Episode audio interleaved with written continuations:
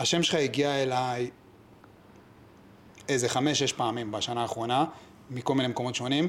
כל מקום שהוא הגיע, זה, אתה יודע, כשאנשים ממליצים לך על משהו, סרט. אני כשממליצים לי על סרט, זה, זה תלוי מי הממליץ. כאילו, יש אנשים שאתה לוקח ברצינות, יש אנשים שאתה לוקח פחות ברצינות. מי שאתה לוקח ברצינות ונותן לך המלצה, אז השם שלך פעם ראשונה הגיע לידי אחותי. ואת אחותי אני לוקח מאוד ברצינות בדברים האלה. היא חזרה מיוון, אספתי אותה מנתב"ג, והיא אמרה לי, אתה חייב לשמוע את הפודקאסט של איתן. אמרתי לה, מי זה? שמה לי בדרך, ושמענו איתך את הפרקים שלך, ו... ועכשיו אנחנו פה בערך שנה אחרי, ומה בעצם אתה עושה? מה הפודקאסט עשה לך?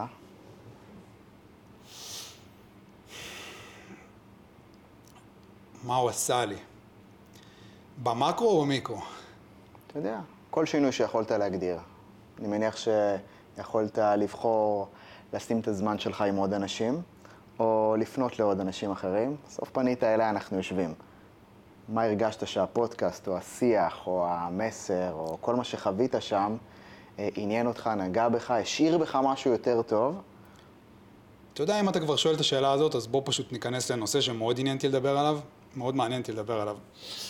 היום יש הרבה מאמנים, מנטליים, קואוצ'רים, מטפלים, יש אינפלציה. כל בן אדם, או שאתה, היום או שאתה מאמן, או שאתה מתאמן, או שאתה מטפל, או שאתה מטופל. זה, שם אנחנו נמצאים היום. והרבה פעמים, כשאתה מגיע לאימון, או שאתה מגיע לטיפול, או שאתה מגיע להרצאה, או לכנס, או לריטריט, או לסדנה, אז אתה מקבל הרבה מאוד אנרגיה. אתה מקבל אנרגיה, כי הבן אדם שעומד מולך, בן אדם שיודע לתפעל אנרגיה כנראה. אחרת לא היית מגיע מלכתחילה. ואז יום שלישי מגיע. כן. אז מה קורה שם?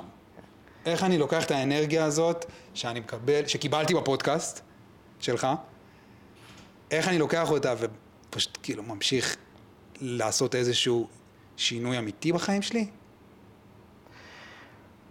אני חושב שאמרת איזה משהו מעניין שאולי הוא שווה להתחיל איתו. במקום שיש אינפלציה, כן? יש את אלה שנוטשים, כי הם אומרים יש יותר מדי מזה, יש יותר מדי עורכי דין, יש יותר מדי מאמנים, יש יותר מדי אה, יועצים, יש יותר מדי מהכל, יותר מדי מטפלים, יותר מדי מורי יוגה, יש הכל מהכל, יותר מהכל. אני חושב שדווקא בנקודות האלה, אלה נקודות אדירות והם יתרונות אדירים. למה הם יתרונות אדירים? כי במקום שיש יותר מדי מכולם, זה כנראה כי הרבה עושים more of the same, והרבה מנסים ומוצאים, אתה יודע, מאמן מתחיל, מתחיל את דרכו, הוא, מסתכל מה המאמן קצת יותר עם ניסיון לפניו עושה. מה המאמן שלפניו עושה, הוא אומר לכולם שהכל אפשרי, שאפשר להגיע, ושתאמין בעצמך וזה נכון, ועד על פניו זה יכול להיות אחלה של אנרגיה. אני חושב שמה שאולי היה לי חשוב להביא בפרקים ובכלל, זה ש... הסיפור של הישגים ושל הגשמה, אחד, הוא לא כזה נוח, שתיים, הוא לא תמיד הכי כיפי, שלוש, כשאתה מגיע ליעד שחשבת שיביא לך אושר, אתה נהנה לכמה דקות, יום, יומיים, שבוע, ואחרי זה החיים ממשיכים. ואם מה שממלא אותך הוא תוצאה סופית, אז אתה עדיין אדם תלותי. כי אם הנפש שלך ניזונה אך ורק מתוצאות, מה שאומר שכשאין לך תוצאות, אתה חסר ערך, או אתה במינוס בבנק של הנפש, או אתה עדיין חסר או לא מספיק טוב. ומה שאולי רציתי להביא לאנשים בעולם הזה, כי בספורט אתה חווה את זה באקסטרים. בספורט, you are good is your last game, אתה שווה לפי התוצאה האחרונה שלך. מה שאומר שהנפש שלך תמיד בטלטלה, בניצחונות ובהפסדים, בניצחונות, בהישגים, בהגשמה, אתה אומר, יש איזה כיף, אבל שיט, איך אני שומר על זה?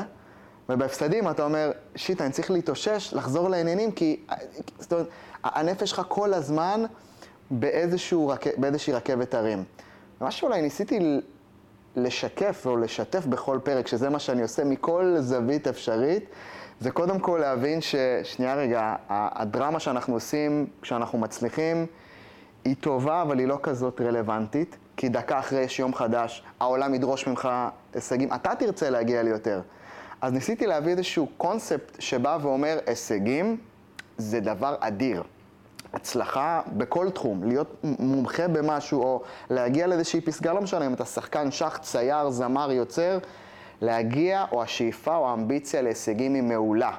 למה? כי היא, היא מאלצת אותך לחקור את הגבולות שלך, היא מאלצת אותך להסתכן, להעיז, להיות חשוף, להיות פגיע, היא מאלצת אותך לצאת החוצה. אז זה מעולה. זאת אומרת, הצעד הראשון שהמסלול להישגים הוא אדיר. אבל המסלול השני שבא ואומר, אם אתה מרגיש חסר ערך, לוזר, אפס, שום וכלום ושום דבר, כשאין לך הישגים, זה כבר משהו שאנחנו צריכים לטפל בו.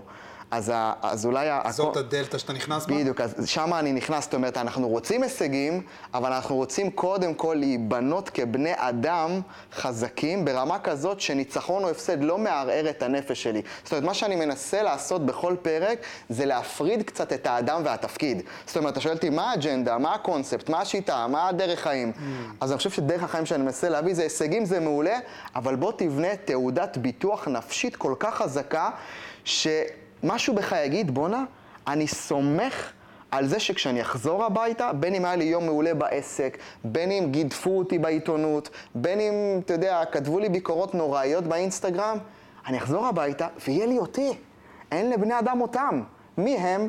הם התוצאות שלהם. מי הם? הם התגובות שלהם. מי הם? מה שכותבים עליהם בעיתון. אז אנחנו רואים מלא סלבריטאים שעל הנייר הם סלבס, אבל uh, אתה יודע, יש כדורסלן עבר, קוראים לו... Uh, וואי, אני, אני תמיד שוכח את שמו, מרוב שאני, מרוב שאני אוהב אותו.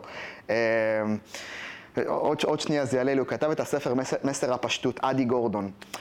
זה לא אדי גורדון, זה אדי גורדון, כדורסלן. ירושלים. ירושלים. אדי גורדון הוא אחד האנשים שאני חושב שהוא כל כך מיוחד בהוויה שלו, כי הוא הן כהיותו גם שחקן שהגיע להישגים וכלה זריקות אחרונות שהביאו אליפויות וגביעים, היה לו איזשהו center שהוא לא עשה סיפור. כשהוא הפסיד למכבי תל אביב, לחץ ידיים. לחץ ידיים ואמר, מה קרה פה? היה אירוע, כן? בזמן שכולם בעוררות רגשית מטורפת, הוא אמר, היה פה אירוע. שתי קבוצות רצו לנצח, רצו לתת הכל. אחת, קרה שהיא צריכה, זה, זה, זה האירוע. מה שאנחנו מספרים על האירוע, זה כבר עולם אחר. אז... הוא אז, בשבילו אז, מחר יום חדש. ומחר יום חדש מביא אותך גם יותר fresh ליום החדש, כי אתה תמיד חוזר הביתה לאדם שאתה. אז הוא קורא לסלבריטי, הוא קורא לזה, זה סלב, זה כמו slave, כן? זה אותן אותיות. כן. ואתה יכול להיות סלב, אבל אתה יכול להיות העבד הכי גדול, כי אתה משועבד לתוצאות, לגיא פינס, למה יגידו, לאיך זה יתפרש. אז אני חושב שמה שאני רוצה להביא, זה איזשהו מקום שאם האמריקאים יגידו, בואו נלך להישגים, תוצאות, כסף ומדליות, וההודים יגידו, שמה, בוא מדיטציות, רילקס, עזוב כסף, עזוב תוצאה.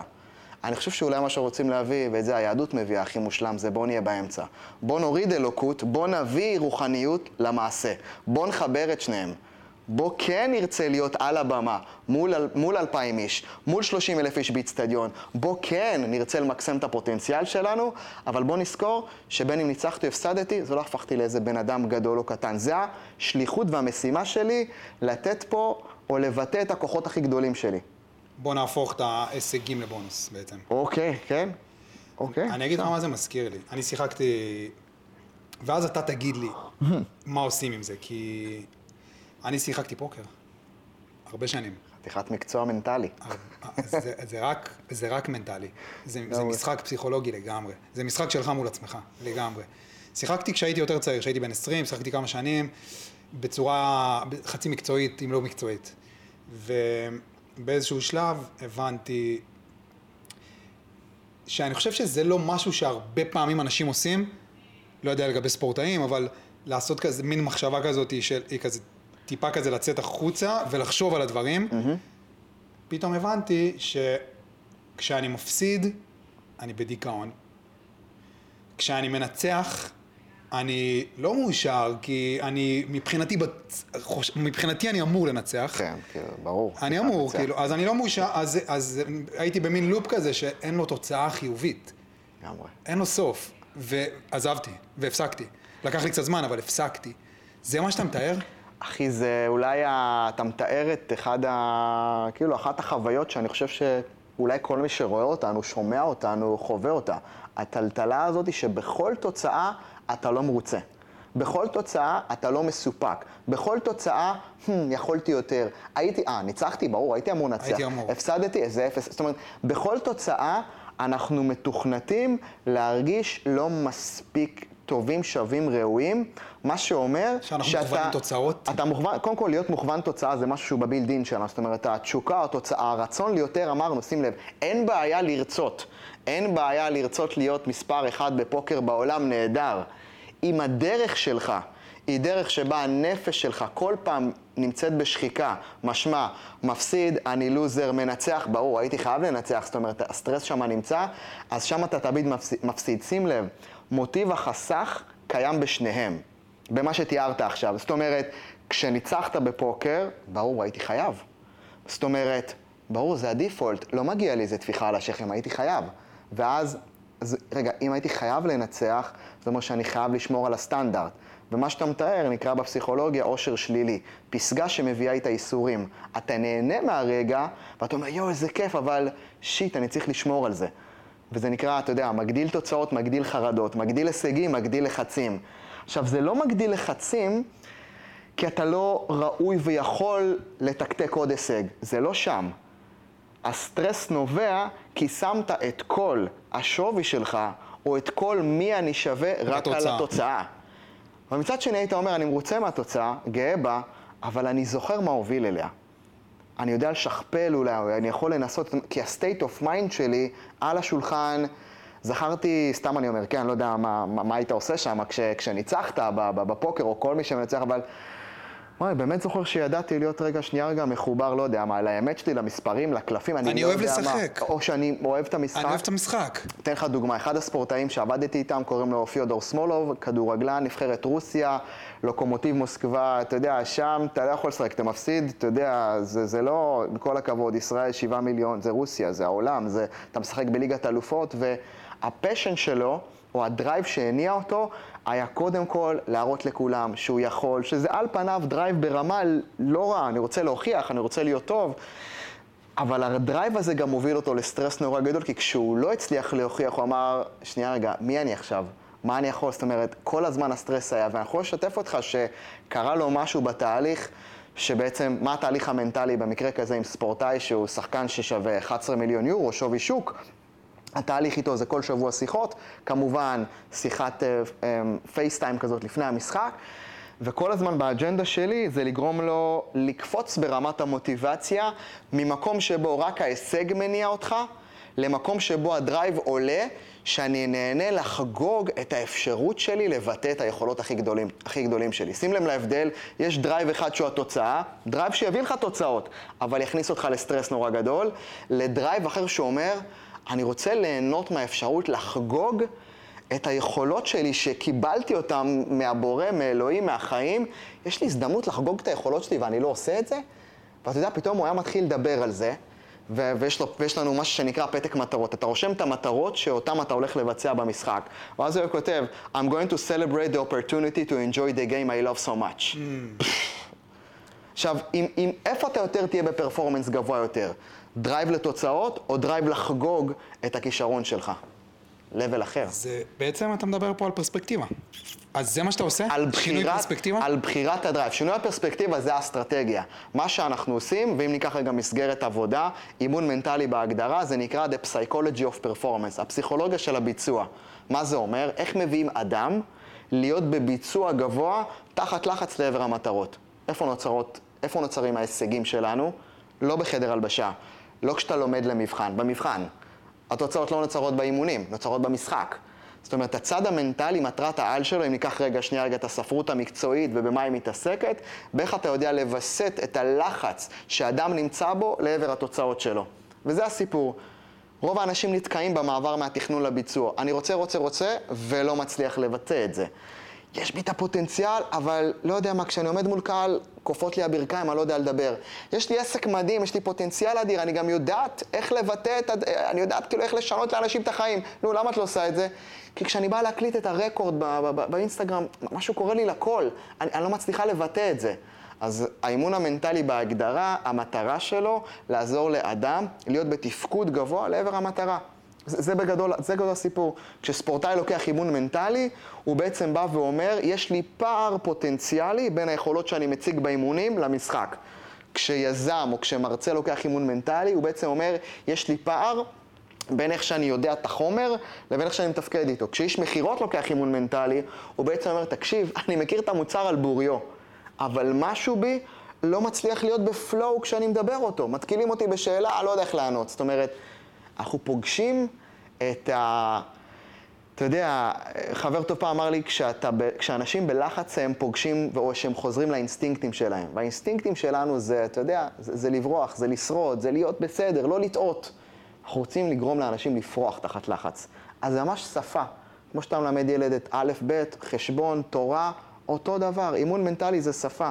וכשאתה נותן לאנשים כלים לווסת את הלחצים שלהם, פתאום הם לא נבהלים מקהל שגועש עליך, הם לא נבהלים מהעיתונות, הם לא נבהלים מביקורות, הם לא נבהלים מטעויות תוך כדי החיים. הם פתאום לוקחים את זה, חלק מזה כמובן בפרספקטיבה, אבל אנשים צריכים, אתה יודע, כלים ביום-יום המטורף שלהם. אני חושב זה... שפרספקטיבה זה כלי... היסטרי. זה הכלי. ההתבוננות שלנו בעצמנו היא עולם ומלואו אם נעשה את זה יותר. אבל בוא, בוא נחזור רגע אחורה עד הסוף. כי בזמן, ש, בזמן שדיברת, פתאום כזה בא לי, בא לי כזה מין מחשבה, מה זה בכלל חלומות? יש דבר כזה? אני לא יודע אם אני המומחה בזה. כאילו, אתה יודע, יש אנשים שמדברים על חלומות אה, כ... כ, כ לא חלומות בלילה. לא, לא, לגמרי, אני מדבר כאילו על, על בכלל. אה, באחת השיחות שלי עם... אה, פרופסור אבשלום אליצור, בחור שעזר לי להכיר את uh, תורת הקוונטים והפיזיקה הקלאסית ואיך מערכת היחסים בין רוח לחומר, בחור שהוא לראשונה, אתה יודע, תורת הקוונטים, אנשים מדברים עליה, ככל שאתה חושב שאתה מבין אותה, אתה מבין שאתה לא מבין כלום, ובכלל, מה הקשר והיחסים בין רוח לחומר? וכשהתחלנו לדבר על זה, וכשביקשתי ממנו שילמד אותי, בתור ילד שזה מעניין אותו, הוא שיתף אותי במשהו שאולי ייתן לנו את הכיוון לחלומות ולמטרות ולוויז'ן ובכלל אלה. אז הוא אמר, תראה, בעולם הרוח, להבדיל מעולם החומר, בעולם הרוח בונים בניינים איך שרוצים. אז למה אתה מתכוון? אז הוא אמר, תראה, הרבה תגליות גדולות בעולם קיבלו תוקף, או קיבלו, מה שנקרא, אנשים חשבו עליהם עוד הרבה לפני שהם קיבלו תוקף במציאות, אוקיי? לצורך העניין, מגילוי הגנים, שבעצם, אני לא זוכר את השנים, אבל גילוי הגנים, כשנתנו להם תוקף, באמת אמרו, תקשיב, יש כזה דבר שקוד גנטי עובר תורשתית, מאדם לאדם, או מאפונים לאפונים.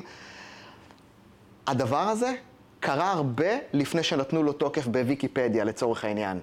והרעיון כאן, אם ניקח את זה, זה שלאנשים גאונים יש איזושהי יכולת לקבל איזשהו מסר לגבי משהו עתידי שעדיין לא קרה ולהגיד, בואנה, זה נכון. אתה מכיר את זה שאתה, יש לך איזה vision ואתה אומר, נראה לי, יש לי תחושה שזה נכון. והתחושה הזאת היא משהו שמגיע אלינו איכשהו, והשאלה מי מחזיק יותר הרבה את התמונה כשהתוצאה עדיין לא התהוותה במציאות. אפילו קח את uh, המכוניות החשמליות. היום כל רכב לי יש מכונית היברידית, חשמלית, לכל אחד uh, שני במדינה יש את זה. אבל ב-2007 שי אגסי הגה את Better Place, שזה היה בעצם המכוניות החשמליות הראשונות. אז מה שבמילים שלנו, לאותו אדם היה רעיון שהוא הצליח להוריד לביצוע, והוא הצליח להחזיק את הרעיון הזה הרבה לפני שהייתה לו מה שנקרא הוכחה במציאות. אוקיי? אפילו ניקח את גוגל ארת. אתה מכיר את, ה... את השרת הזה שגוגל נותנים, אתה יכול לראות את כל העולם, אתה לוחץ אה, קליפורניה, אתה יכול להגיע ולראות ממש את העיר שלך. אם גרת בניו יורק או בהודו או בזה, אתה יכול ללכת ולראות את הבית שלך. מסתבר שהרבה לפני שגוגל ארת קמה, קמה חברה גרמנית בשם ארטנקום, אגב, יש על זה סדרה בנטפליקס, על...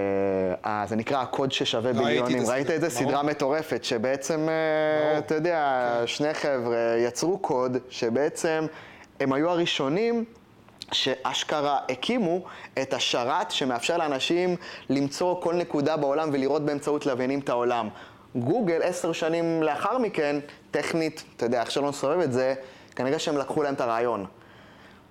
והרעיון כאן הוא לא מי גנב או לא מי גנב. הרעיון כאן הוא שאם נשים לב, הרבה דברים שיש לנו בראש, אם אתה מחזיק אותם מספיק זמן, ואתה גם מצליח להתחיל להוריד אותם לביצוע, זה לדעתי היכולת שלך להוריד חלום למציאות. והרבה פעמים אנשים מרגישים שגונבים להם את הרעיונות. אתה מכיר את זה? בואנה, היה לי את הרעיון על זה, ואיך הוא עשה את זה בסוף? אה, ברור, היה לי את הרעיון לעשות את זה. לא, לא היה לך את הרעיון. היה לך vision שלא הורדת לביצוע. אני חושב שחלום זה בעצם עד כמה אני מצליח להחזיק איזה הבזק שהיה לי, איזה מסר שקיבלתי מלמעלה, איזה תחושה של בואנה, זה... אני לא יודע למה, אבל מרגיש לי שזה נכון. אני לא רואה שום הוכחה לכך במציאות. אין לי גם אישור מהעולם שהדבר הזה נכון, אבל משהו בי מרגיש שזה נכון ואני הולך על זה. זה נראה לי חלום. כאילו... אז כשאתה אומר, כשאתה אומר הולך על זה, כי הרבה פעמים יש, כולם מדברים על חלומות, וזה נהיה כזה מין אידיאל של תחלמו. עצם זה שאנחנו, אנחנו קונים כרטיסים ללוטו. כן, כדי להחזיק לא את החוויה. בדיוק, לא כדי לזכות, הרי. אף אחד לא יזכה, אף אחד לא יזכה בלוטו. אבל אנחנו קונים כרטיסים ב-50 שקל כדי להחזיק חלום ליומיים. עד ההגרלה של מוצ"ש. בעצם, וזה שווה אולי 50 שקל. יש לך, חלום, יש לך חלום ליומיים. בתחושה שלך, בתודעה שלך. זה יפה, אתה קונה חלום, אתה, אתה, אתה, קונה, יומיים של, אתה קונה יומיים של התרגשות ב-50 שקלים. שקל, שווה. יפה. זה למה אנשים ממלאים לוטו, זה כל המודל. לגמרי. אז ב-2022, וזה, וזה, וזה, אני חושב, כל התסכול של אנשים מול חלומות. כי ב-2020, כשהיינו ילדים, אז היה לי חלום, חלמתי להיות שחקן כדורסל ב-NBA. זה היה החלום שלי. וזה מן הסתם חלום, אתה יודע, שיש משהו בחלומות ש... מה הפרדוקס בחלומות? זה או שאתה מגשים אותם, אני, יש לי חלום לקידום בעבודה, יש לי חלום, חלומות קטנים, לקנות את הרכב הזה מהניילון, לקנות האייפד, לקנות הסניקרס, לטוס, כאילו חלומות כאלה מיקרו שאנחנו מגשימים אותם, ואז אנחנו כבר מתחילים לחשוב על החלום הבא שלנו. או שאנחנו לא מגשימים אותם, כי החלום שלנו היה להיות שחקן כדורסל ב-NBA, וגם עכשיו זה פתאום מתחבר אלי עם הפוקר, גם פה אין תוצאה חיובית בחלומות. בחלומות, בחלום המסורתי של אתם צריכים שיהיה, אתה צריך שיהיה לך חלום, כדי, כדי, כדי לקבל ממנו משמעות, כדי שיהיה לך משהו לשאוף אליו. עכשיו, מה שאני מנסה להבין, זה אם היום, ב-2022, אם חלום לא הפך להיות למשהו שהוא יותר פרקטי. שבמקום לחלום את החלומות שלנו, mm-hmm. אנחנו יכולים לחיות את החלומות שלנו. עם ה... אתה יודע, עם הרשתות וההתפתחות של ה... החלום שלך זה, זה לכתוב, זה להוציא ספר, זה להיות מרצה, mm-hmm. זה החלום שלך, אתה יכול, אתה יכול כבר היום להתחיל לחיות אותו. אז מה השאלה? עם, עם, עם זה שאנחנו מכווינים כזה את ה... את ה... אם התרבות מכווינה אותנו להחזיק חלומות, זה לא מה שמונע מאיתנו לחיות את החלומות שלנו. כי אנחנו לא צריכים לחלום, אנחנו יכולים מחר בבוקר לפתוח חשבון אינסטגרם, אם החלום שלנו זה להיות, אם אני, אם אני רוצה להיות קונדיטורית של uh, קינוחים טבעוניים, זה החלום שלי. או שאני אחלום, או שאני אחיה את החלום שלי ומחר בבוקר אני אפתח חשבון אינסטגרם, או חשבון טיק טוק, או חשבון יוטיוב, ויתחיל לייצר קינוחים טבעוניים ולחיות החלום שלי. ו... והתחלת לדבר על זה קודם, שזה לא משהו, זה לא כזה זוהר כמו שזה נשמע. לחיות החלום שלנו זה, זה קשה. אז אני חושב שאולי אם אנחנו מדברים על זה, זה אולי ש...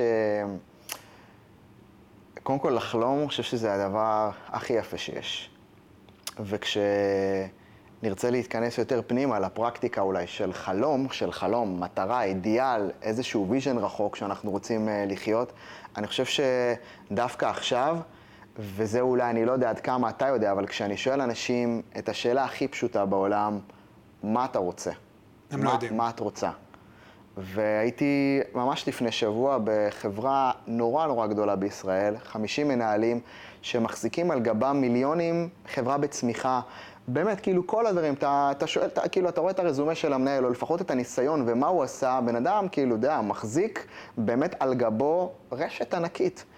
והשיחה הייתה באמת שיחה פתוחה על האני העתידי שלנו. באמת על המחקרים של האני העתידי. זה בעצם, כאילו, אנחנו היום כבר נכנסים לעידן שב-15 שנה האחרונות יש כבר פסיכולוגיה שלמה שמתעסקת, מה שנקרא בפסיכולוגיה של האני העתידי. זאת אומרת, מה קורה לאנשים במוח כשהם חושבים על האני העתידי שלהם, על ה vision שלהם, על האני הגדול שלהם. ואז שאלתי שאלה, אמרתי, עזבו שנייה רגע את המקום שאתם נמצאים בו, אני יודע שאתם עושים דברים מדהימים, אני יודע כאילו שהחברה צומחת ואתם רק מגדילים. מה אתם רוצים? לעצמכם. כן, עזבו רגע, כאילו, כי הרי היכולת של הדבר הזה שנקרא החברה שאתם נמצאים בה לגדול, היא תהיה תוצר לוואי של עד כמה אתם גדלים כבני אדם. זאת אומרת, במקום שבו צומחים, אגב, זאת הסיבה שאני מוזמן רוב הפעמים למקומות שבהם יש צמיחה, אבל הצמיחה הזאת יוצרת סטרס אצל המון המון אנשים. למה? כי הצמיחה מייצרת את הדחף של אני חייב להמשיך לספק את התוצאות שהגעתי אליהן. זאת אומרת, הפסגה שהגעת אליה הופכת להיות מקור של סטרס. עכשיו, איך מטפסים? מפסגה. זה אולי הנישה שבה אני מתעסק עיקר הזמן. ואז אתה בעצם, אתה צריך לבוא ולתת תשובות. אמרתי, הדרך, לפחות הראשונה, לצמוח בביזנס, לצמוח מקצועית, זה לצמוח כבני אדם. מה, מה, מה, מה משתמע מכאן? תחשוב שאתה צומח מקצועית בתור מנהל, בתור יזם, אבל האדם שאתה לא, לא גדל. מה זה האדם שאתה? הבריאות שלך, הנפש שלך, המערכות יחסים שלך, כאילו כל, זאת אתה דאגת למקצועי שלך, אבל השארת את האדם מאחור. ואז מה שקורה, יש פער נורא נורא גדול. ואז כשקצת לא הולך לך בעסק, או כשקצת לא הולך לך במקצועי, אתה מתרסק לאדם שלא פיתחת רוב השנים, או שהשארת מאחור. אז הכולסטרול שלך גבוה, אחוז שומן שלך גבוה, אתה בעייפות, אתה בדאון, מערכות היחסים שלך על הפנים, כי השארת, או לפחות אמרת, יש לי את המקצועי שלי, יש לי את התפקיד בעבודה. אני מנכ"ל, אני מנהל, אני יזם, שם הולך לי טוב, לא נורא שהשאר נדפק. אז מה שקורה זה כשאתה מתרסק בעסק, כשאתה מתרסק מקצועית, אתה חוזר הביתה. ואז אתה קולט שכל הדשא שם נהיה קוצים. אז אתה צריך להחזיר אותם לשם. ואז אתה שואל אנשים, תגידו, מה, מה, מה, מה אתה רוצה? מה את רוצה? 50 מנהלים על, כמה מרימים ידיים? כמה מרימים ידיים לדעתך? אפס. ארבעה אנשים מרימים ידיים, ככה, מרימים יד בזה. אמרתי להם, תקשיבו, אל תשיגו את החלום. אל תשיגו את המטרה שאתם רוצים. רק רק, רק תגדירו, אל תגידו לי אותה גם, אל תצ... רק תכתבו אותה. לא, רק, רק תעלו אותה, רק כאילו, רק ת, תעשו לי ככה עם הראש שיש כיוון. עוד שניים הרימו יד. זאת אומרת, mm. מתוך 50 איש שעל פניו תסתכל מרחוק, אמורים כאילו לדעת מה הם רוצים. חמישה, שישה אנשים, טכנית היה להם איזשהו כיוון. אז אני חושב שאם רגע אני אקח את המילה חלום, עזוב חלום. בני אדם לא מתעסקים בשאלה מה אני רוצה. ולמה הם לא מתעסקים בשאלה מה אני רוצה? כי התשובה למה אני רוצה היא אולי הנקודה שמחברת בין הנפש לגוף, בין הרוח לחומר. זה כאילו נקודת המפגש, רק בלי הכאילו, שבאמת באה ואומרת איך אני יכול לבטא את הרצונות שלי במציאות. זה התשובה למה אני רוצה. זאת אומרת שמטרות, אם כבר מדברים, זה הדבר הכי רוחני בעולם. לא, לא, איתן, עזוב, אני לא... מטרות זה הדבר הכי רוחני בעולם. עזוב, איתן, מה שיגיע, יגיע. ומה, ומה עם מה שאתה צריך לתת לעולם? ואולי יש דברים שאתה יכול לבטא בעולם. לא, לא, מה שיגיע. עכשיו, אני, אני בעד, ב, אתה יודע, לשחרר ולתת לדברים להגיע. אבל אני לא בעד גם, איך אומרים, ל, ל, ל, לא לכוון ולא לבטא את המשימה שיש לנו פה. לא, בעצם לא לדעת מי אני. לגמרי, ולא לא לדעת לא מה, מה, מה הכוחות שלי ומה אני צריך לבטא פה, אני, כן. אני חושב שאולי זאת הבעיה הכי גדולה, וזה עוד יותר מובהק אצל אנשים שהם בונים קריירה כזאת. אנחנו לא מכירים את עצמנו. Mm. אף אחד. אנחנו לא מכירים את עצמנו, ואם אנחנו לא מכירים את עצמנו, איך אתה בכלל יכול לדבר עם אנשים על חלומות, או על מטרות, או על איפה אתם... אתם אנחנו לא מכירים את עצמנו. אנחנו מכיר... כי גם זה הגיוני. זה התרבות שאנחנו חיים בה. מהרגע שאנחנו נולדים, העולם לא מפסיק להגיד לנו מי אנחנו. Hmm. לא מפסיק. ועכשיו, היום שאנחנו גדולים, אז אנשים אומרים לנו מה, מה ללבוש, מה לאכול, עם מי להתחתן, איפה להתחתן. אנשים קוראים לנו בשם שמישהו אחר נתן לנו. שזה הדבר שאני חושב עליו, הוא כל פעם גוזר אותי מחדש. אנשים, עזוב שזה ההורים שלנו, עדיין זה אנשים אחרים, אנשים קוראים לנו בשם שמישהו, ואז אנחנו לא מכירים את עצמנו, אז ברור שאנחנו, ברור שהם לא ידעו להגיד לך מה החלום שלהם. ברור שהם לא ידעו להגיד לך מה הם רוצים לעשות, כי הם לא מכירים את עצמם. הם יודעים שהם נכנסו לתוך מסלול, ששם מתחילה הבעיה. שם מתחילה הבעיה. מגיל 6 אנחנו נכנסים לתוך מערכת שנותנת לנו ציונים ואומרת לנו מי אנחנו וחובטת בנו את כל הקסם האמיתי, הרי כשאתה מסתכל על ילד בן 4 כשאני מסתכל על אחיינית שלי, אחיינית שלי, אתה יודע, ארוחות שישי, פשוט יושבת שם. היא לא צריכה, היא, לא, היא אפילו לא, לא תמיד מדברת. אני מסתכל עליה ככה, אני נדהם ממנה, וכאילו, ואני, ואני לפעמים אומר את זה, אבל כשאתה, אין לי יותר תשוקה כמעט לדבר עם אנשים שהם לא בני ארבע. כשאתה מדבר עם ילדים בני ארבע, יש. סיכוי מאוד נמוך שתשמע משהו שכבר שמעת. הם עדיין לא מלאים בקלישאות. לגמרי. ואז הם, ועוד שנייה זה ייהרס, כי הם יגיעו לבית ספר, והבית ספר פשוט, זה מין מערכת כזאת שנותנת לנו ציונים, ואז אתה מתפלא ש-20 שנה אחרי זה, כל מה שאנחנו, כל מה שאנחנו, זה צורך באישורים חיצוניים. יפה. אז תראה איזה יופי, ה... ה... תראה איזה מסלול אנחנו עוברים. יש לי פה ספר שחבר טוב שלי כתב עם אה, דוקטור אלעד בן אלול, כתב עם אה, הרב מניס פרידמן, שגר בניו יורק, והספר נקרא לא ביקשתי לבוא לעולם. ובהתחלה הכותרת לא הייתה לי מובנת, אבל היום, אם נחשוב על זה, טכנית לא ביקשנו לבוא לעולם. נולדת, לא ביקשת להגיע, ועכשיו אתה אומר, מה אני עושה פה? ואז אתה נכנס לעולם הזה, ואתה גם צריך לספק עכשיו לעולם אישור שאתה ראוי, לא ביקשת לבוא לעולם, הגעת לעולם, אתה לא ממש יודע למה, וגם כל העולם אומר לך, תקשיב נשמה, כדי להוכיח ולהצדיק את הקיום שלך, תספק לנו ציונים בבית ספר, תמשיך אחר כך קדימה. ואז פתאום אתה אומר, אגב, יש סיפור מדהים של מישהו, לדעתי, בהודו, שתבע את ההורים שלו על זה שהוא נולד. אשכרה. ו...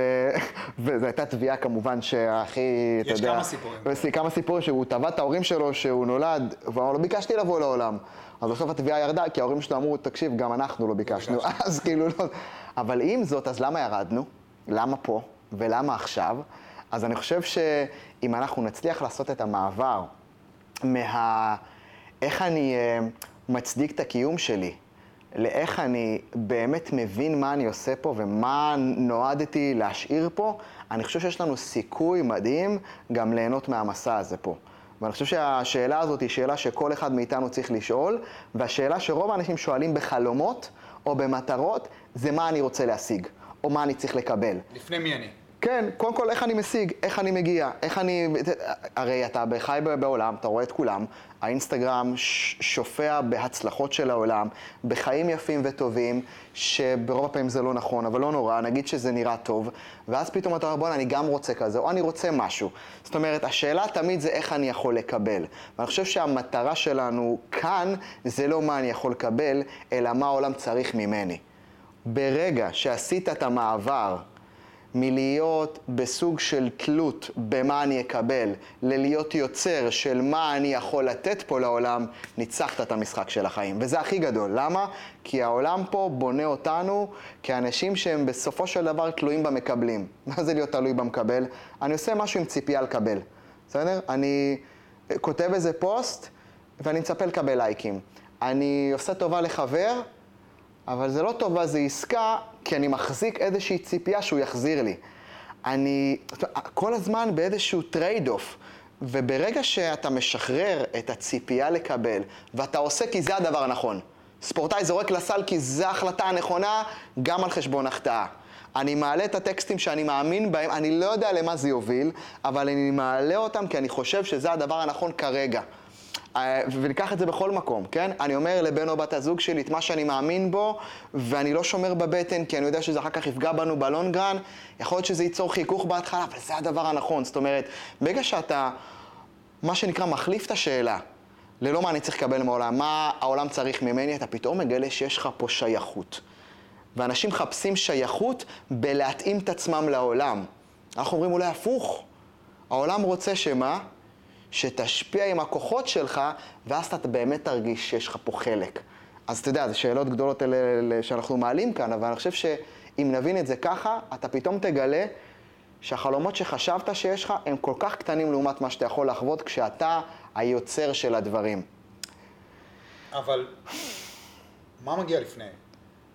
בעצם איך מגיעים למצב התודעתי הזה שאתה מתאר?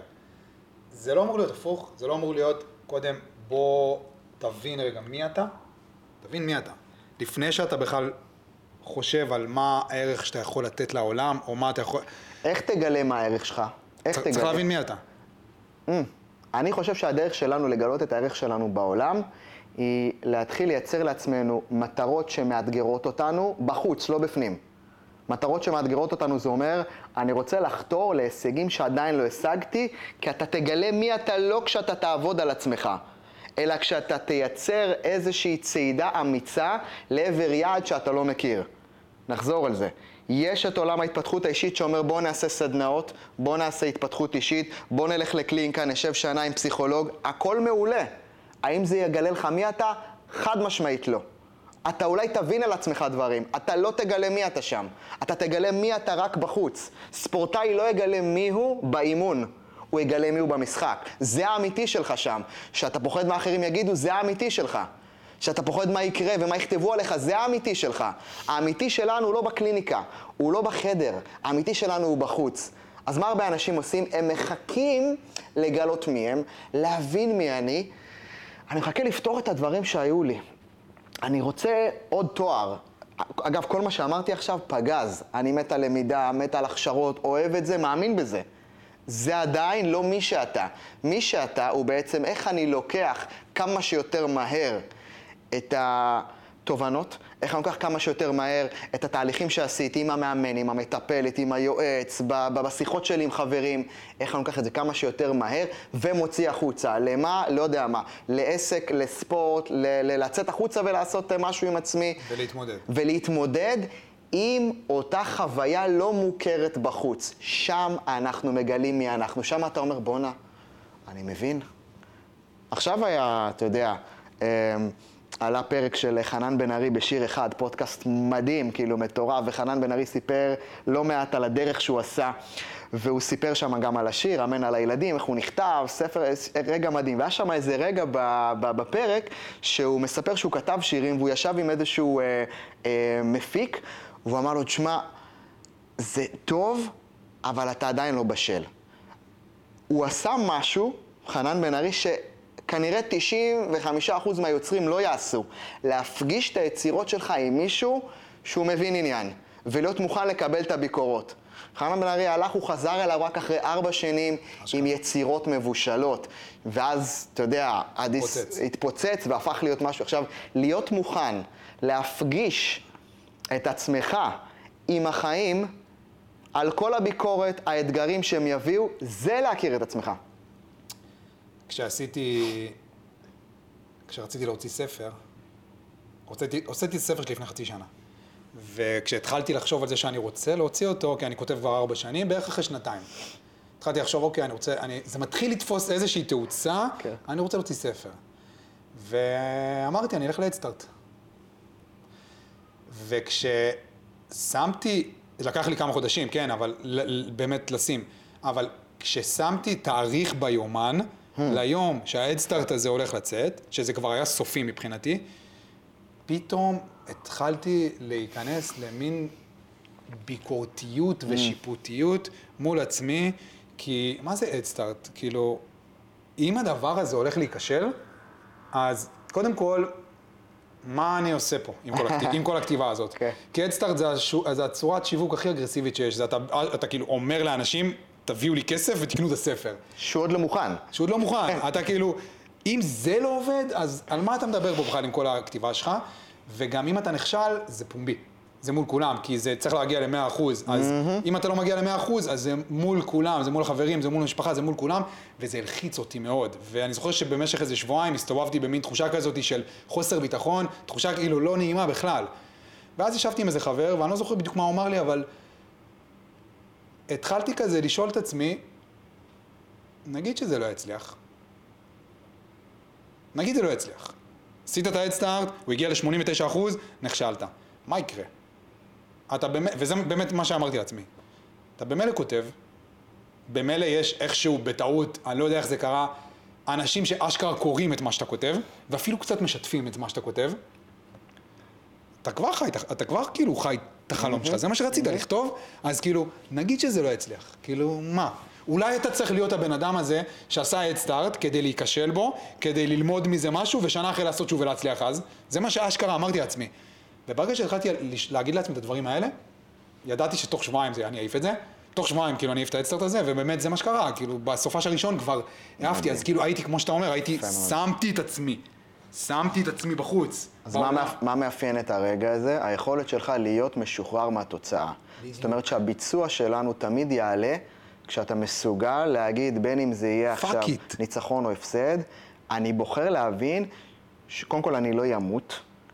אני אהיה בסדר, והרגע הזה של הנקודת שחרור הזאת, היא מייצרת, אחד, התדר שלך הוא כבר לא תדר של הישגים, שזה תדר של אני חייב, חייב, חייב, זה תדר של קודם כל אני יודע. עכשיו, בלי לעשות שום דבר, התדר הזה הביא הרבה הרבה מכירות. זאת אומרת, קל לנו נורא, בטח בעולם המערבי, לייחס את התוצאות שלנו לעשייה. וזה חלק אחד שהוא חשוב. עם זאת, אם אתה בעשייה שהיא רוויית סטרס, העולם ירגיש שאתה בא למכור. Okay. כן. העולם ירגיש, עכשיו אני בעד למכור, אבל אני בעד למכור את מה שאנשים צריכים, לא בעד לדחוף להם משהו. ואז מה שקורה, כשאתה משנה את זה ואתה אומר, לצד העשייה, אני גם בוחר להכניס תדר מאוד מאוד רגוע, שבו אני סומך על עצמי. שבו אני יודע שאני הולך לתת לכם פה את הטקסטים הכי טובים שאני יכול להביא, זה מייצר איזשהו אפקט מאוד מאוד חזק על העולם. זאת אומרת שאנחנו רוצים להיות באיזשהו... אה, כמו התבוננות כפולה, אחד במעשים, שזה בעצם המהלכים שאנחנו עושים בחוץ, ושתיים, מה שנקרא בכוונת הלב. ואנשים בעצם, אפשר לומר שהם לא משיגים את המטרות או את היעדים שלהם, הרבה בגלל שיש חוסר הלימה בין המעשים לכוונות. זאת אומרת, אתה עושה משהו, אבל אתה לא מתכוון או מרגיש חסר, כאילו, זה לא הולך להצליח. או שאתה אומר, בוא'נה, אני כל כך מאמין בזה, אבל אתה לא עושה. זאת אומרת, ברגע שיש בונד בין שניהם, זה נקרא קוהרנטיות, ברגע שהלב, או מה שנקרא הכוונה הפנימית שלך, עם המעשים שלך הם אחד, זה Game Changer. העולם מרגיש שוואלה, הוא... ממש חד על מה שהוא עושה. אבל למה אנחנו בעצם לא עושים? למה אנחנו לא עושים? למה אנחנו לא עושים? אני, אני חושב שאני יכול לתת כמה סיבות. אחד... כי, רגע, כי אנחנו רואים, אנחנו רואים מולנו. כמו שאמרת קודם, אנחנו רואים באינסטגרם, אנחנו רואים בלינקדין. לינקדין, דרך אגב, זה כאוס, מה שקורה שם. כאילו, אני באמת חושב שקשה פה.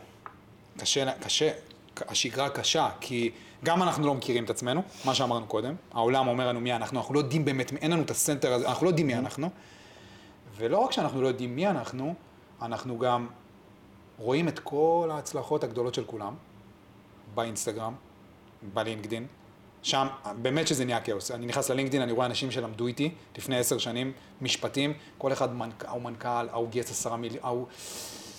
אתה רואה את כל ההצלחות של כולם ואתה מצליח לראות ביום יום רק את הכישלונות הקטנים שלך. זה מה שאתה מצליח לראות. אז קשה פה. ואני, ואנשים, אבל אנחנו כן, אבל אנחנו רואים את האנשים שכאילו עושים. הם מסביבנו. אנחנו רואים את זה. באינסטגרם, אנחנו רואים את זה בלינקדאין, אנחנו רואים את זה, אנחנו רואים את זה בחיים. למה אנחנו לא עושים? מה מונע? אנחנו, הרי כל אחד יש לו משהו שהוא אוהב, כל אחד יש לו משהו שהוא רוצה, כל אחד באיזשהו מקום שונא את העבודה שלו. באיזשהו מקום. לא הייתי מכליל כל לא, אחד, ברור, זה רק בשביל המסר. אפשר תמיד לראות, כן, לגמרי. בשביל המסר. למה אנחנו לא כן. עושים את מה שאנחנו אוהבים? אני אגיד לך משהו שעבורי היה ברור, והייתי בטוח שהוא ברור עבור כולם, כי כספורטאי אתה מאוד מוכוון מטרה, זה גם מאוד מאוד ברור.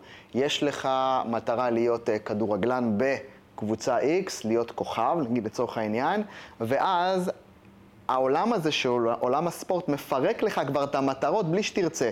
לעונה יש מטרה להיות אלופים. בתוך העונה יש לה חלוקה של מה? של משחקים. נגיד 33 משחקים בעונה, זאת אומרת כל שבוע יש לך משחק, כל יום יש לך עימות, זאת אומרת, מה שנקרא פרספקטיבת המטרות, או בוא נקרא לזה ככה, הגדרת המטרות מאוד מאוד ברורה. יש חלום גדול להיות אלוף, או להיות כוכב, או לעשות חוזה גדול בקבוצה. ואז, כדי להגיע לשם, אתה צריך מה?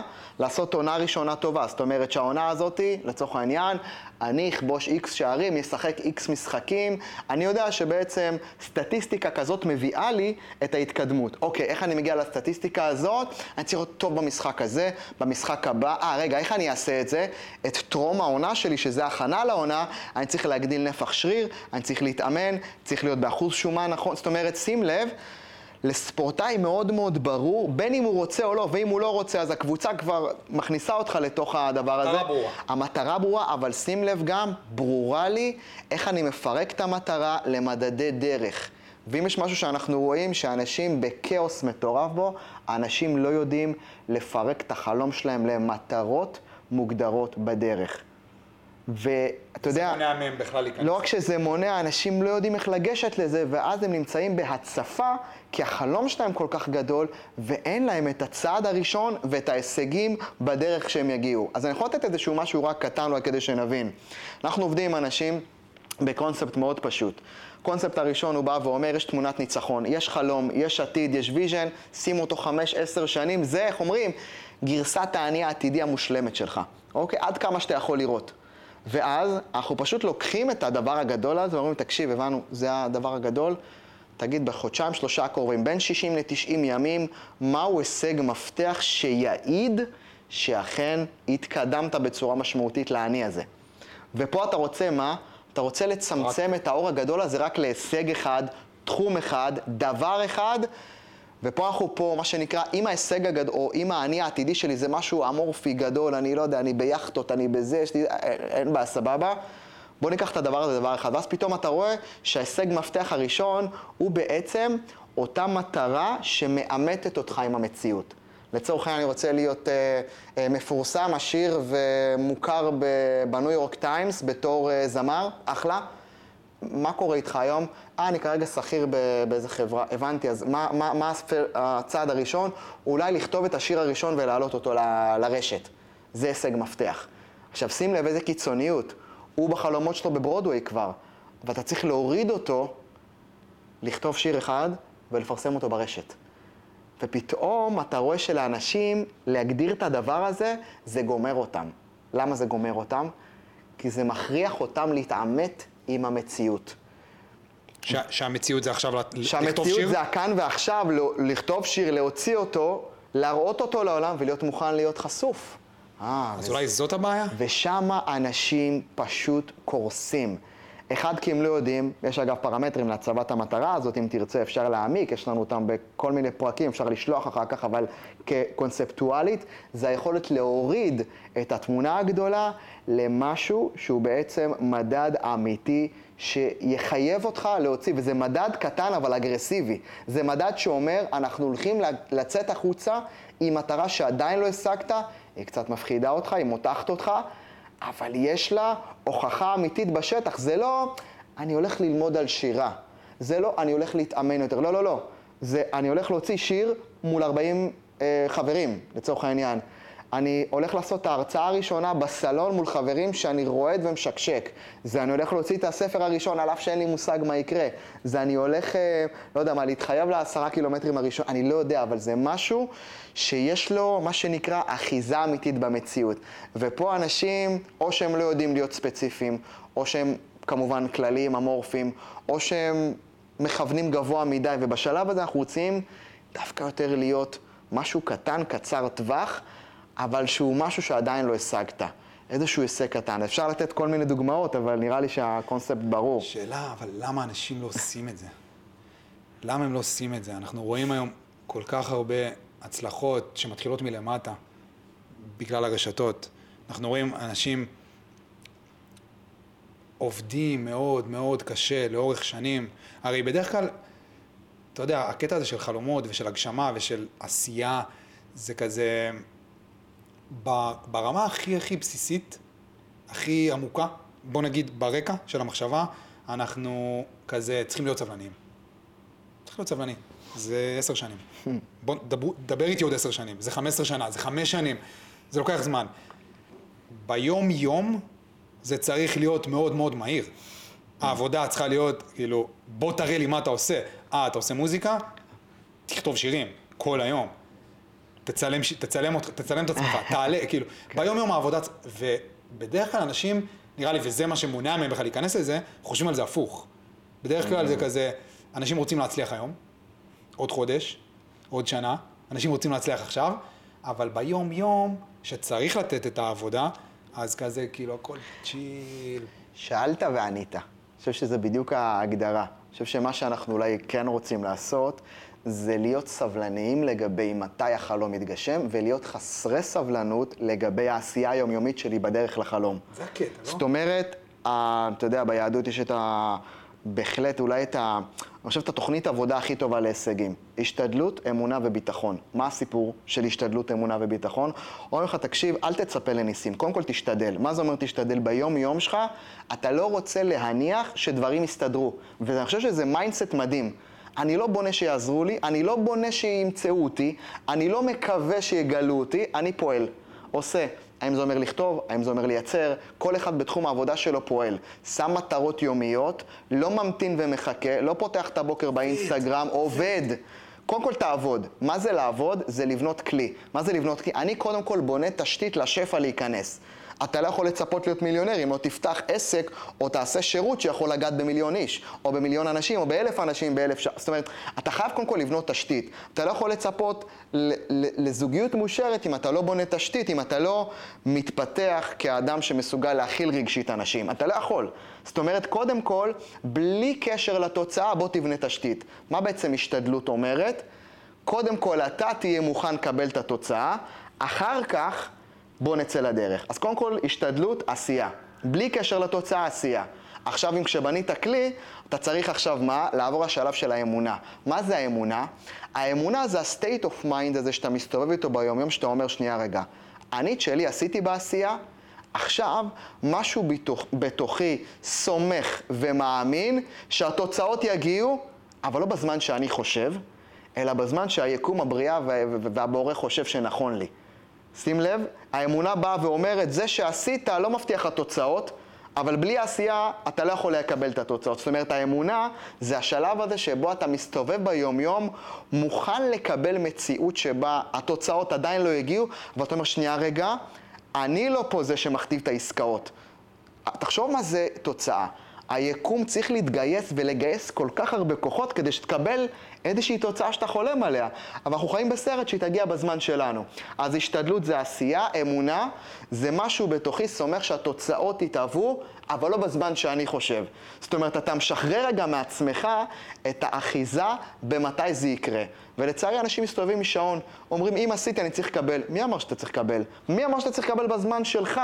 למה אנחנו כאילו, עכשיו, הסטרס הזה של התוצאות גורם לעולם, כאילו, טוב, אם, אתה שולט בעניינים, אז תסתדר לבד. ואז היקום, מה שנקרא, משחרר ממך קצת, אתה יודע, כאילו מערכת היחסים היא לא בריאה. אז השתדלות זה עשייה, אמונה זה משהו בתוכי משחרר את מתי תבוא תוצאה, מה שאומר שאני ממשיך לעשות גם כשאין תוצאות. זאת אומרת, משהו בתוכי מוכן להתגבר על ה... אתה יודע, על, ה, ש, על, ה, ש, על העמק האכזבות הזה. שזה האמון, זה מה שאני, זה, ממה שאני מבין, האמונה הזאת, היא מחזיקה אותך היא מחזיקה ברגעים אותך, הקשים. בדיוק, והאמונה בדרך. הזאת מחזיקה אותך ברגעים שהתוצאות לא מגיעות.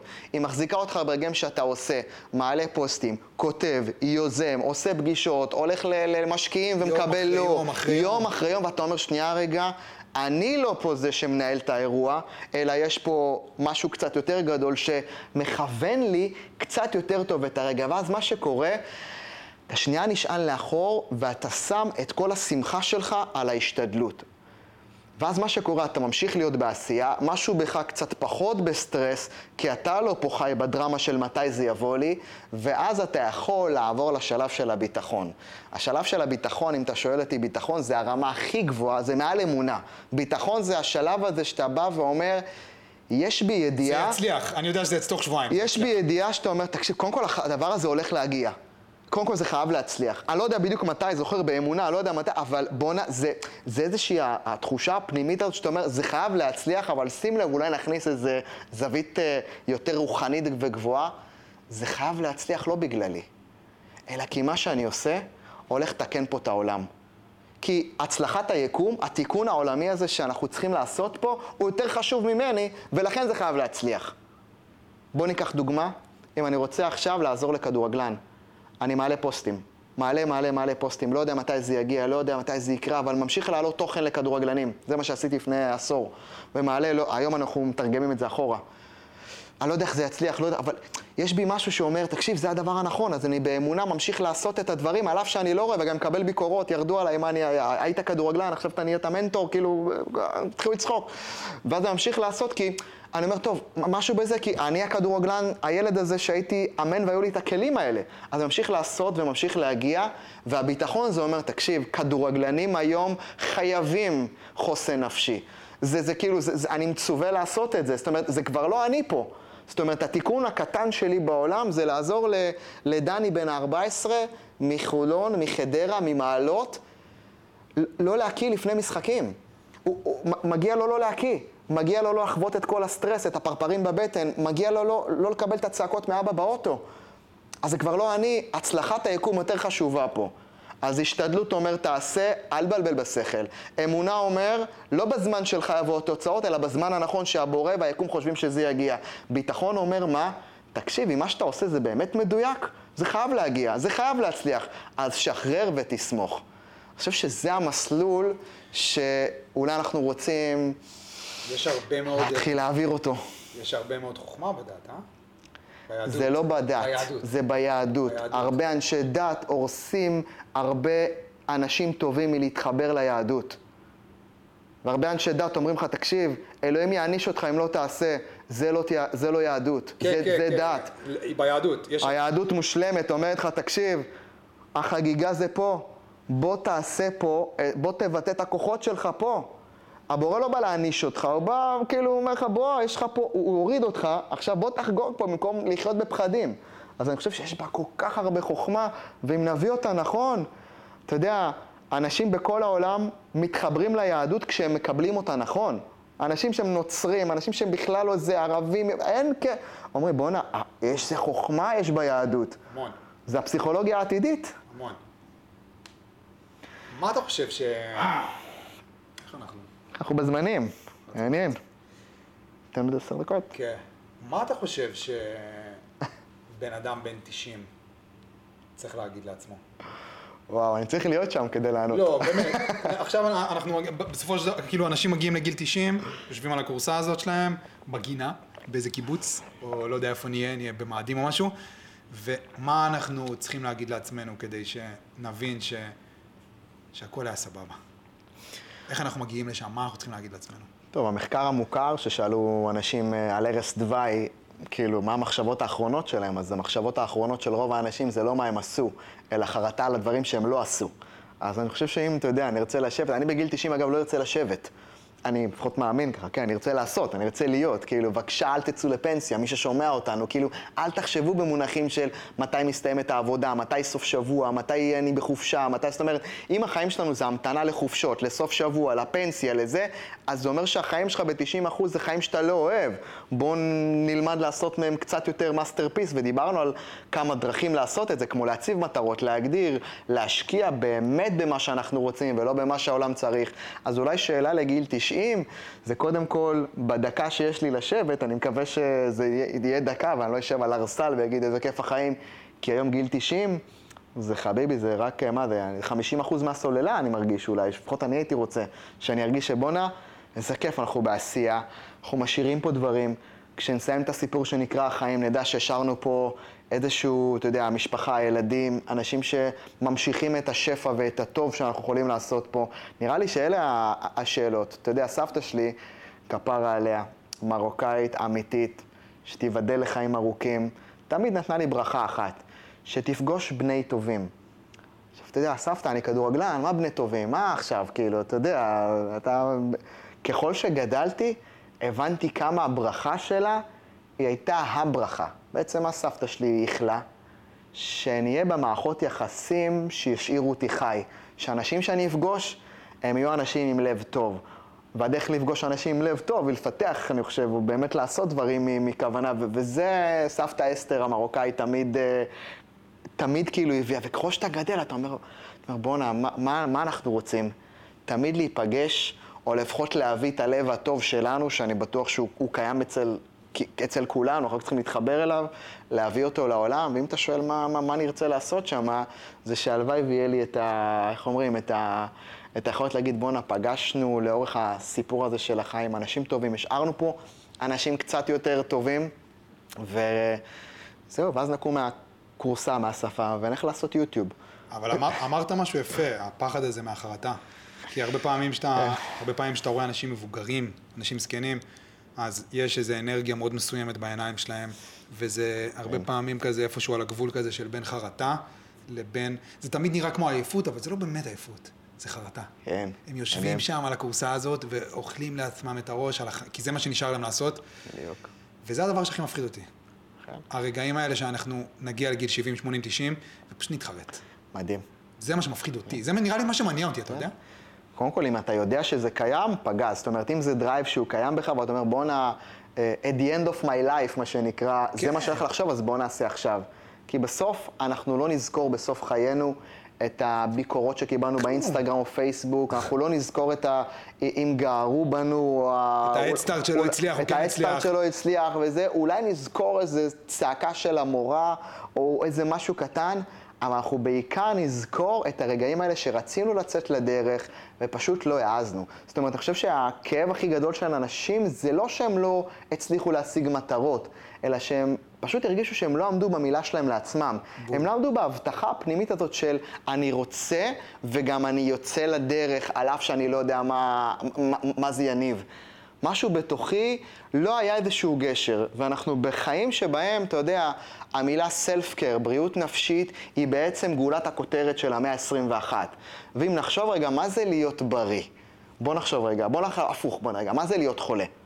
להיות חולה, אני חושב שאם נסתכל על זה ברמת המקרו, ברמה של האדם כאדם הרמוני, זה בעצם שמשהו בתוכי לא מצליח לבטא את הכוחות, את הרעיונות ואת התובנות ורצונות שלי במציאות. אדם חולה זה שיש בו איזשהו מחסום בין הרצון הפנימי לבין הביטוי שלו במציאות. מה זה אדם בריא? אדם בריא זה לא אדם שלא מקבל ביקורות. אדם בריא זה אותו אדם שאתה יודע, אין מחסומים, כאילו אין, אין פילטרים. יש לי רעיון, יש לי vision, זה נכון, בום, אני מוציא את זה החוצה. נוכחות. בפוסט, ברעיון, ב- בעסק, במיזם, ב- בשיחה, בלהגיד את מה שאני חושב. זאת אומרת, אין פילטרים, אני מוציא החוצה, מוציא את זה אולי מדויק יותר ונכון יותר, אבל זה בריאות, זה חיות, שיש לי איזושהי יכולת, ואז המציאות מתחילה לעזור לי להבין איך לדייק את עצמי. זאת אומרת, מוצרים ראשונים, מי שיודע ועובד בעולם של יצירה, הוא יודע שהמחשבה שה, על הספר שלך היא תהיה אחת, הספר בחוץ יהיה אחר לגמרי. המחשבה על הקורס שאתה רוצה לייצר היא אחת, אבל הוא יבוא לידי ביטוי, הוא כנראה ייגמר אחרת. זאת אומרת, סטארט-אפים מתחילים, והמוצר הראשון שחשבנו עליו כאפליקציה מסתיים אחרת לגמרי. No. זה כאילו חיה אחרת, אז הדרך להגיע לחיה הזאת היא להתחיל לצאת החוצה, ולא להיבהל מהפידבקים של העולם. העולם רק הוא בעצם סוג של מה? סוג של מגרש משחקים שעוזר לך לדייק יותר טוב את עצמך. סוג של מראה. ואז בדיוק, ואז מערכת היחסים הזאת, כמו שאמרת, מגלה לך באמת מי, מי אתה. אתה. וזה בדיוק היופי. אז אם חיכינו עד היום לגלות מי אנחנו כדי לצאת החוצה, אל תעשו את זה. צאו החוצה ואז תגלו מי אתם. תראו מי אתם, בדיוק, דרך המראה של העולם. בדיוק, ואז העולם עוזר לנו להבין יותר טוב מי אנחנו. וזה נראה לי, איך אומרים, המערכת יחסים הנכונה. להשגת מטרות, לבריאות נפשית. אה, אתה יודע, נתנו פה כמה, כמה זוויות לחשוב על זה. פשוט לצאת החוצה. לגמרי, אחי, לגמרי. זה מה שבא לי, לגמרי. שאנשים שישמעו את זה או שיראו את זה, שפשוט כאילו, מה אתה אוהב לעשות? תעשה את זה. כי אתה תגיע מתישהו לגיל 90, ואתה תחשוב על הימים האלה. אתה יודע, יש uh, ספר שנקרא חובות הלבבות. שבעצם מדבר על ה... כאילו, על כל איך אנחנו יכולים לעבוד עם הנפש שלנו בצורה יותר בריאה. ויש שם איזשהו רגע שמדבר, דיברנו על ביטחון, כן? על להיות באמת באיזשהו מקום של ידיעה. ויש שם איזשהו רגע שאני מנסה רגע לתרגם אותו, שבעצם, כאילו, מ... כאילו, איך לדעת מה אנחנו רוצים לעשות, או איך להיות, כן? סליחה על האלף תרגומים שאני מתרגם, אתה יודע, אה, כאילו, אתה יודע, חכמים כל כך גדולים שכנראה ישבו ושנים, אבל יש שם איזושהי נקודה שהיא אומרת, תקשיב, הדבר הזה שאתה צריך לעשות, קודם כל צריך להיות קל לך. הוא צריך לבוא לך בטבעיות. היצירה צריכה להיות פשוטה. מה שנקרא, זה לא צריך להיות עכשיו אלגוריתמים, אה, אתה יודע, והפקות. אתה צריך לעשות את זה בקלות ובלי הרבה מאמץ, וכשפתאום אתה מדבר עם אנשים, הם עובדים בעבודות שמקשות עליהם. אתה שואל אותם, מה אתם עושים הכי טוב? הוא אומר, כשאני עובד עם אנשים, קל לי נורא. זאת אומרת, בעבודה עם אנשים הם פורחים, הם נהנים מהרגע, זה בא להם גם בקלות, ואז אחרי שהם עבדו 20-30 שנה, הם מבינים שבכלל הם לא צריכים לעבוד ב, אתה יודע, ראיית חשבון, אלא לעבוד באנשים. ויש את ההפך, אנשים שעובדים ב, לא יודע מה, בעבודה סוציאלית, אבל הם טובים במספרים. וכל מה שאתה נותן להם לחשב איזה אקסל או משהו לבניית איזשהו רעיון, הם מתקתקים לך את זה. זאת אומרת, בעולם שבו, אני חושב, אומרים לנו מה לעשות והעלית את זה, דווקא הנקודה של חפשו איפה קל לכם. איפה אתם בזון שלכם? איפה אתם, מה שנקרא, באלמנט? אתה כאילו בזון הזה. אם קל לך, אני לא יודע מה, לעבוד עם, אה, באדמה, אז כנראה שזה המקום שלך. עכשיו, מכל דבר היום אפשר לבנות מפלצת, אבל חפשו איפה לכם קל. תעבוד באדמה, שים שם מצלמה. זה מה, והנה, ואתה נהיה כאילו, אתה יודע, יועץ לענייני אה, אדמה. לענייני אדמה, ואני, ואני לא צוחק, היום, לא. אה, אתה יודע, העולם, ה- העולם של... טוב, יש לי, חבר לו סטארט-אפ בכלל בכל התחום הזה של השקיה ואדמה, זה עולם ומלואו. אז אני אומר, דווקא לכו למקום שאתם נמצאים בו, ב, אתה יודע, בקלות הזאת, שהדברים באים לכם באיזי. שאם הייתי מושיב אתכם עכשיו שעות, אתם אומרים, תקשיב, לא מתעייף. תן לי את הזון שלי שם. וברגע שאנחנו מגלים את האזור הזה שלנו, שאתה יודע, אפשר להגדיר אותו בתור האזור שבו אנחנו בזון שלנו, אזור הגאונות שלנו, האזור שבו אנחנו שם, חפשו איך אתם מייצרים מהדבר הזה יותר שעות בתוך השבוע. ושם, על זה אפשר לבנות מודלים כלכליים, ועל זה אפשר לייצר את כל הדברים שיכניסו לכם יותר שפע וכסף, אבל יש לנו כוח מיוחד שבאנו איתו, והכוח הזה הוא משהו שאנחנו יודעים שהוא הנכון. אז תוציאו אותו. אל תחכו שיגידו לכם, הרי אתם יודעים שהוא נכון. ובגלל שהוא שם, אנחנו צריכים להשקיע בו יותר זמן ולפתח בו ולהגדיל את המיומנות הזאת, כי שם נמצאת הברכה שלנו ושלשם נועדנו, ובשקט בינינו, אנחנו גם יודעים שזה הדבר הנכון. ואנחנו יודעים מה אנחנו רוצים. אנחנו אומרים, לא באנו לשלם קצת את המחיר, אז אנחנו משאירים את זה הצידה. תנו לזה עשר דקות ביום, עשרים דקות. יכול להיות שזה כתיבה, יכול להיות שזה נגינה, יכול להיות שזה עבודה עם ילדים, יכול להיות שזה עבודה עם מבוגרים, אני לא יודע מה זה. יכול להיות שזה לייצר תוכניות עבודה לאנשים, אני לא יודע מה זה, אבל אתם יודעים מה זה. אז תפסיקו להשתיק את הקול הזה, ותנו לו space, תנו לו להיות שם. אתה יודע, ונסיים עם זה, איך התחלתי לכתוב? ישבתי עם חבר, לא התעסקתי עם זה, אני עורך דין בכלל. ישבתי עם חבר, והוא אמר לי, לפני ארבע שנים, הוא אמר לי, אם אתה אוהב לעשות משהו, אם אתה כותב, אם אתה מצייר, אם אתה מצלם, אם אתה, אוהב, אם אתה עושה משהו, תעשה אותו כל יום, תפרסם אותו כל יום, משהו יקרה. ככה זה התחיל אצלי. נהדר. אז הנה, שילוב של הפשן כן. עם העשייה, ואז בואו ניתן, איך אומרים, לבמה של העולם, להתחיל לדבר איתנו. חלק יגידו, בואנה זה נחמד, חלק יגידו. עכשיו, אתה אף פעם לא יודע מה יקרה, וזה היופי. וברוב הפעמים אנחנו רוצים ודאות לפני העשייה. קודם תראה לי תוצאות ואז אני אעשה. הפוך, ווינרים אומרים, אני עושה, יש בי ביטחון וידיעה שזה הדבר הנכון. מה יקרה משם? אני לא יודע, אבל איזה כיף, כי נהניתי מהרגע. ואם נהניתי מהרגע והרגשתי ברגע הזה שהפוטנציאל שלי מוקסם ומומש, מה זה משנה? מה זה משנה? הלכתי לישון מלא. ואז העולם מתחיל לזוז. יאללה. נסיים פה נראה לי. כן? נראה לי שזה ה location החדש של הפודקאסט שלך. יאללה, אחי, אתה מוזמן להגיע לצלם את ה... לא, כאילו שלך, כן. מה? זה יופי של location, צריך להביא רק את ה stand. הפסנתר, פעם הבאה אפשר לעשות על הפסנתר. כיף. אה, נו, בסדר. היה מגניב. אוי, יצא מזה. אתה עושה לינקדאין גם? אני לא עושה. חייב. חייב, אתה יודע, כן? אחי, לינקדאין אתה אומר, אה?